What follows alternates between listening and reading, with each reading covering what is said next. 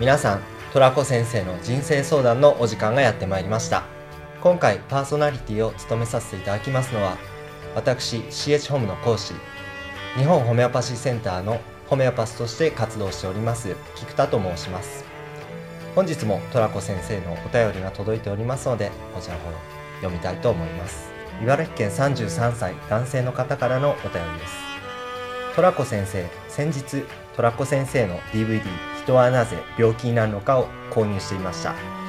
ホメオパシーという療法の考え方。自分の力で自分を治していくという考え方。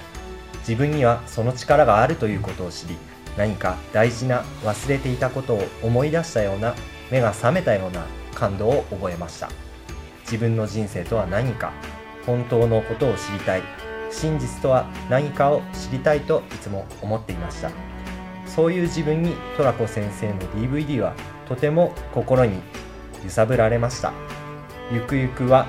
自分の手に職をつけてトラコ先生のようなホメオパスという療法家として悩んでいる方病気で苦しんでいる方のためになる仕事がしたいと思っています。しかしホメオパスになるにあたり素質などはありますでしょうか？こういう方は合わないなどはありますでしょうか？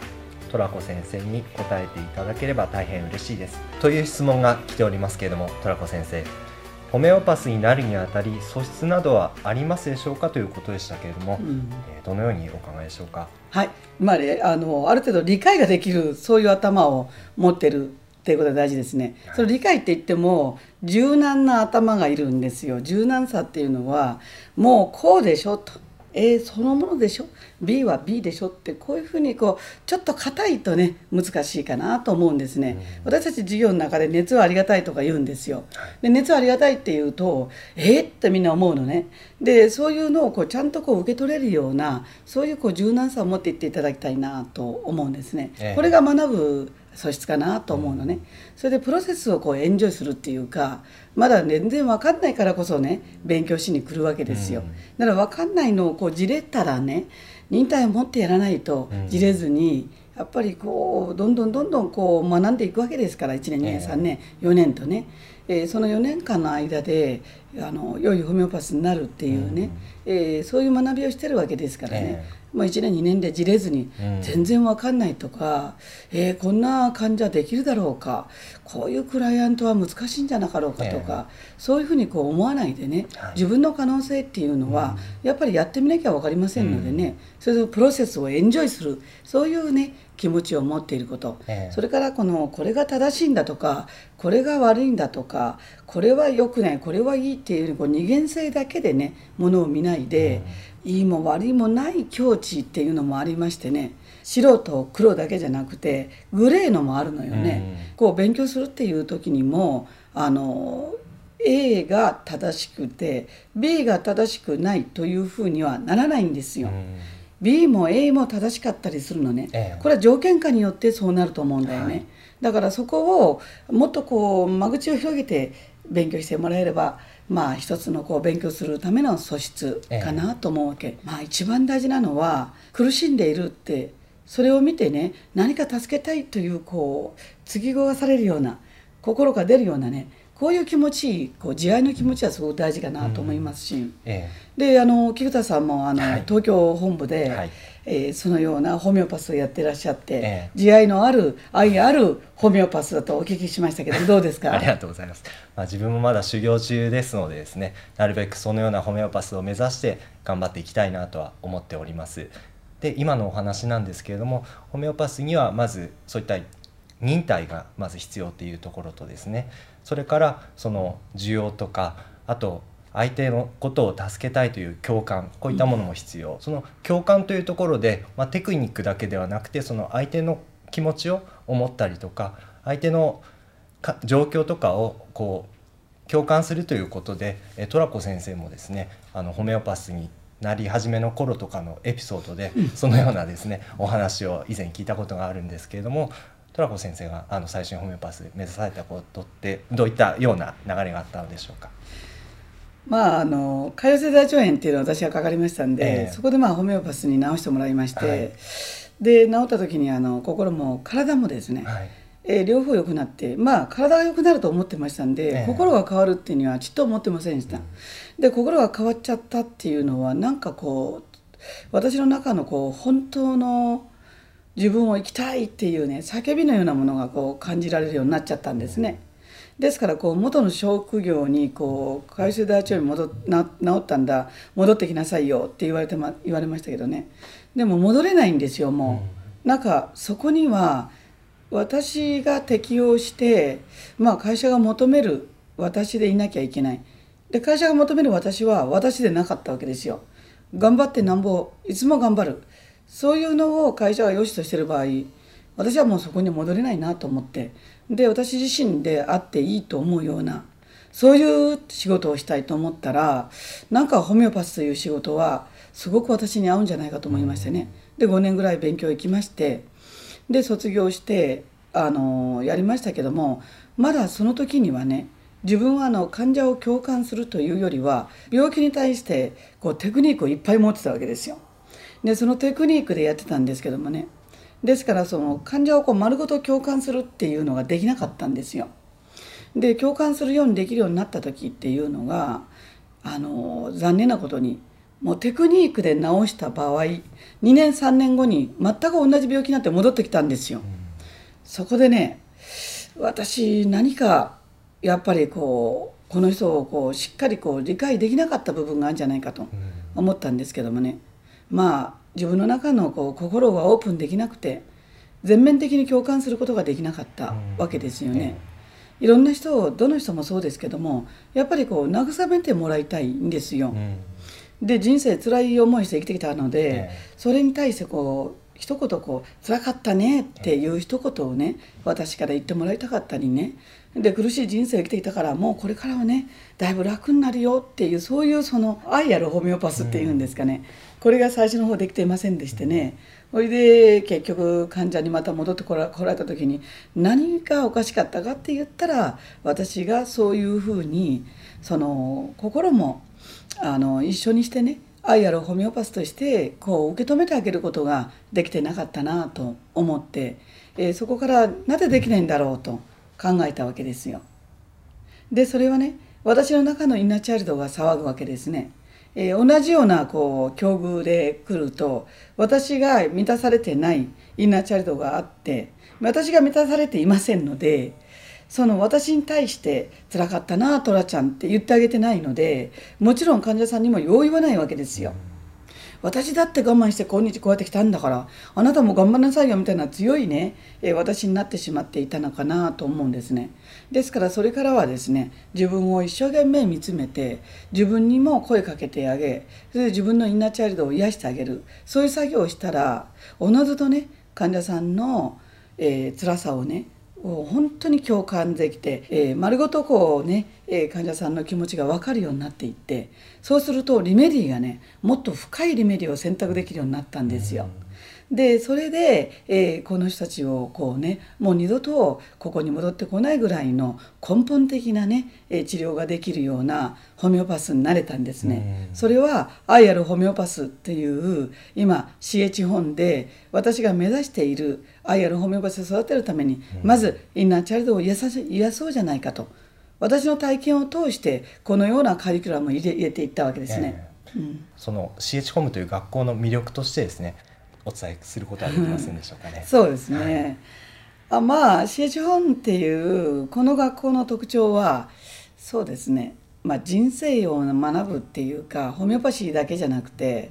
人はどう生きるべきかというね本当のこう人の生き様っていうかそういうものをねこう学べる、まあ、人がどう傷つき人がどうそれを乗り越えていくか。それでなんで苦しみは人生で来るのか。この苦しみはどう乗り越えていくのか。この苦しみがあることによって大きな気づきを得てこの病気があったことによって大きな人間になれる。というね苦しみは悪いことではないというねこういう教えもしていきますしまたあの信仰心というのは私ね自然農の農場を運営してるわけですよ。えでその豊家自然農っていうのを立ち上げまして頑張ってるんですけどもね、この畑の中で無心になってね草を取っていると、なんかね瞑想状態に入っちゃうんですよ。えそれでねこの瞑想状態が私が大根のこう一部になっちゃって私が大根なのか、えー、大根が私なのか分かんなくなるようなじ瞬間があるんですよ。でこれっていうのは大根の中に自分がこうわーっとこう同化している。それでその自然の中に大いなるものが大根を慈しみ育て大いなるものが唯いと楽を慈しみ育てこのようなねこう感覚になったことがありましてね、それでこの自然の中にはものすごくこう愛ある命を授けたいという大いなるものがいるんだって分かった時に、えこの従属感が分かった時にもう寂しさも何もないっていうかね、うん、なんか素晴らしいなと巧妙を見たっていうかこういう感覚があったんですよね、ええ、それはもう全てやっぱり感謝でしたね、うん、感謝だったんですよ、はい、うん。でこの草たちにも感謝でしたね、え、もう根粒菌っていうか土たちに、うん。こうここミミズさんに感謝カブトムシに感謝テントウムシに感謝お天道様にも感謝みんな感謝だったのね、えー、そしたらなんかねこう草を引き抜きながらなんか自然とこう涙ボロボロ流れてたの、うん、でこういう感覚をね皆さんが育てられるようになったらいいなと思って。いい、ね、うん、それをこうどういうものかっていうのをこう教えていきたいなと思って、えー、やっぱり体験ないものを教えることはできないんですよ。うんですから私が体験した例えばこう2年間の潰瘍性大腸炎で苦しかった時いろいろ考えました私なんか死んだ方がいいんじゃないかとか私なんかクズなんだってその中で潰瘍性大腸炎自分の腸を自分で潰瘍を起こすこのような難病になったんだっていうのは後で分かりましたね。だから自分が生きる価値観とか自分がいていいんだっていう価値観これは一回何もかもなくなった人間私のような人間がそこからね自分は大いなものから愛され神から愛されこのように命をもらって生きる権利があるんだとそこまで来るまでにえらい時間はかかりましたよ、うん、でもそれを気づいた私がまた皆さんに教えることができるのかなと思うわけですね、えー、体験したものはやっぱり非常にねあの本当にこういい言葉になるのかなと思うわけですよ、体験しなければねなかなか教えることもできない部分もあると思うのね、はい、うんそして自分は価値ある人間になれたということこれは非常に私としては生まれ変わった人間になれたわけですよね。こういうことはもちろんイナーチャイルドの自分自身を見つめていく作業と、もう一つホメオパシーのリメディに即されてホメオパシーのリメディがなかったらここまで来れなかったかなと思うわけ。なるほど、うん、確かに私もトラコ先生の著書の「毒と私」という本をあの拝聴拝見させていただいたんですけどもすごく壮絶な人生でですね その愛のない人生ということでそこから今現在愛を発信できるようなホメオパスになられたということで自分だったらちょっとそのようなですねあの境遇にあってとても耐えれないと思うんですけどもどのようにですねそういった苦しみを乗り越えてこられたんですか？そうですね。私の中でねあの苦しいがゆえにね持った哲学があるんですよ。乗り越えられないものは来ないんだって。私が乗り越えられるからこの苦しみは来てるんだっていうね、うん、哲学を持ったんですね。えー、でその哲学を持って楽になりましたね。はい、でいかなるものもポジティブに取っていこう。うんうん、で、えー、いろんなものはこう来ますけどねで受け取れる分だけ来るわけですから、それはもうありがたく受け取っていこうどんな苦しい時もね。それでそこをまあ勇気を持って乗り越えていくっていうね、こういうやり方をしてるんですね、だからあまりそうですねあの今はどんなことがあっても苦しいことはないですね、いろんなことでこういろんな外からこういろんなこと言われた時にもね、どうなるんだかなもうこのままうまくいかないんじゃないかなって思うより何よりあれ自分ができるベストをねやればよいし、結果っていうのを求めるんではなくてね、そのやるプロセスっていうのは大事だと思うのね。でやるプロセスの中に物事をポジティブに取るっていうのは結構大事なね、うん、えー、生き様になるかなと思います、はい、あとうちの学校の素晴らしいところはね、うん、増田先生なんかはね、えー、えー、自分の、え体育を教える時にねやっぱりこう筋肉とか筋骨格系とかね、うん、そういうものをしっかり勉強して教えて体育大でやってた増田先生もいらっしゃるし、また佐合先生というね、えー、外科医でね、いろんな内臓をこうね まあ外科医ですから切ってね見てでその中で生きた授業となるね、え外科医の先生とかそれから高野先生のね小児科医のね、うん。小児に対しては高野先生よく知ってます。でその小児科医の先生が教えてくれたりとか、えーそれからホメオパスたちがマテレメディカをね、うん。自分で体験したケースを通して教えてくれるじゃないですか、はい。それは素晴らしい学校だと思うのね、うんえでまたインナーチャイルド私だけじゃなくて斉藤先生というね、えーサイコセラピストの先生がいらっしゃってその先生がまた自分の生きた体験を通しながら教えてくれますよね。でその中でまたフラワーエッセンスは東先生がまたね、えー東先生はフラワーエッセンスのね本も書いてらっしゃるし、でフラワーエッセンスを使ったそれはまた臨床的なところからねやってくれてそれから花の意味とか、うん。えーで花のえー放つそういう魂的なねえースピリットとかそういうことも教えてくれて、えーすごくいい学校だと思うんですね。えーあと小田野先生なんかはあの薬草学の大家ですからね、うん。はいえー御嶽の薬草をね、うん。ずっとこう写真を撮りまたそれを使い、えーそうして、えー使っていた先生、えー薬剤師の先生ですから小谷先生の授業も面白いことになると思いますし、うちはもう幅広く学べ、はい。その上にハネマンの、えー原書からうん。訳した本をね、はい。使っているわけですよ、うん。だから原書から訳したから間違いないじゃないですか、ええ。ハネマンは何を言ってるかっていうね間違いないと思うのよね、ううんん。だからこういう学校は、えーなかなか世界広しではないのかなと思って、うん。自分で自分の学校を褒めましたけども ぜひ皆さん来てください。そうですね。確かに世界広しといえどもということですけれども私もトラコ先生の海外での発表などをですね、えー目の当たりにする機会を何度もあるんですけれども特にその中で海外のホメオパスたちにトラコ先生の3次元メソッドというやり方がですねすごく治癒率を上げて発達障害のケースですとかインナーチャイルドまた難児のケースの数々にですねすごく効果的であったというようなですねデータをですねあの私の方でも拝見しているんですけれどもこの3次元メソッドを、えー生み出した経緯ですとかですね、えっとまあ、具体的にどのようなですねあのメソッドになるのかということをお聞きしたいのと、まあ、そういったものもこの学校で学んでいくということでよろしいですかね。そうですね発達障害とか今の難病というものはなかなか200年前のハーネマンのメソッドだけではやっぱり難しいところがあると私は思ったわけですね。で日本人っていうのはヨーロッパに比べて40倍、えー抗生物質を取るう民族であり、ええ。ー160年明治からですね、えーずっと今日まで160年かけて予防接種をしてきた民族であると思うのね。うん。ですからやっぱりその中でこう非常にこう難しい、えークライアントっていうか患者なのですね。うん。で多くの人が難病を患っていてその難病に対して抗生物質だって予防接種だって昔はねありませんでしたので、ハレマンのメソッドはないですよね。まして今はねあの放射能なんてそういうのはハネマンのメソッドありませんわよね。はい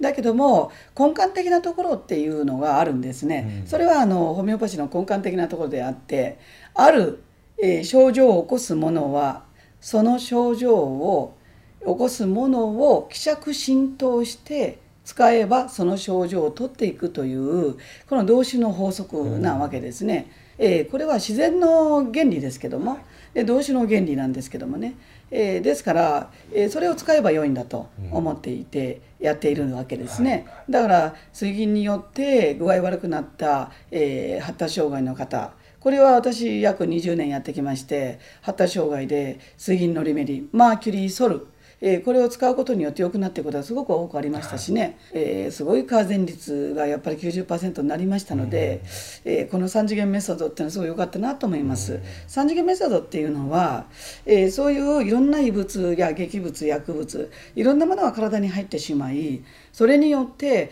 もともとこうね、体の弱さとかかかりやすさとかまああるその病気にかかりやすい傾向を持ってますよね。その傾向の、えー慢性マヤズムとか言うんですけど慢性マヤズムを例えば昼に出しとか、えーそしてその原因になったものを朝に出しとか、えーそれでこうあのそのでその原因になったものによって臓器がおかしくなったら臓器をサポートするとかこのようにこうね立体的にこう病気を見ていく。でそういう根本的な、えー、遺伝的なマヤズムというか遺伝的な傾向そのものをやっぱりきれいしませんとね。どうしてもまた同じような病気にかかりやすさは残るわけですよ。うんはい、そのかかりやすさっていうのもよくしていくためにマイアズムの治療をしていくわけですけどもね、えー、でこうやって一緒に朝昼晩として取っていくことによって、うん、えー、明らかに良くなっていくというね、うん、えー、こういう、えー、3次元メソッドを開発して本当にホメオパシーのね、えー、やっていてこれだけのものが治るんだっていうね嬉しい限りです。うん、でこれはもう徹底してねえー、私のメソッドですメソッドですけども教えていきたい。でこのようなメソッドを海外は使ってらっしゃらないんで海外の人が私をねいろいろ呼んでやってくれっていうのはみんなもうびっくりしてるわけですよね、うん、だから私はもういろんなところに呼ばれて、えー、海外に行くいろんなところに行ってやってきましたけども、はい、多くの皆さんがこの3次元メソッドを使うことによって、えー、悩む方々それから苦しんでる方々を救っていくことができるかなと思います。で今の環境問題にしろ何にしろ時代は進んでいってますので、うん、その時代に合ったホメオパスになっていかなきゃいけない、うん、ホメオパシーのメソッドを作んなきゃいけないと思っているわけ、うん、ですから200年のハネマンの基本の原理というのはそれは学んでいかないといけない、はい、そうしましたら基本をしっかりハネマンから学び現代病を私の三次元処方または他の方々の、えー、いろんないいものを使っていったらいいと思うのね。うん、うん非常に根本体質が強ければあのクラシカルの一助を与えて待つってやり方は素晴らしいやり方だと思います。ですからその人に合わせてね、えメソッドを変えていったらいいかなと思うんですね。なるほど。私がそのような立派なホメオパスになれるのだろうかというふうにあの躊躇している方もいるかと思うんですけれどもそういったホメオパスの資質などもですね4年間かけて学んでいくことができる学校ということでですね。あのすごく魅力的かと思います。まあ、この方もそうですけれども今入学を考えてですね迷っている方に何かメッセージありますでしょうか？はい。CH 本というカレッジ・オブ・ホリスティック・ホメオパシー、えー、この、えー、ホメオパシーとそれからさまざまな、えー、療法も入れたこういう統合的に人を見ていく総合的に人を見ていくこの学校においでになりたい方。まあ、ぜひ、えー、この学校は素晴らしい学校だと思うのですね、えー、来ていただきたいと思うんですけども自分にはそういう病理整理もできない解剖も知らないって思うかもしれませんけども医学博士の方もいらっしゃいますし教えていただけますので心配することはないですよ。で私も普通の主婦だったわけですけども何も知らない中で入っていきまして、えー、やるよやれるようになりましたんで心配することはないと思うんですね。でまずはそうですね一番大事なことはやってみようと思う場合はまあ行動に移してやってみてみてください。さまざまな方がいます。そしてこの大人になってからもう一回勉強するっていうのは素晴らしいじゃないですか。土日で勉強できますしさまざまなコースがありますのでぜひおいでください、えー、待ってます。はいトラコ先生ありがとうございます。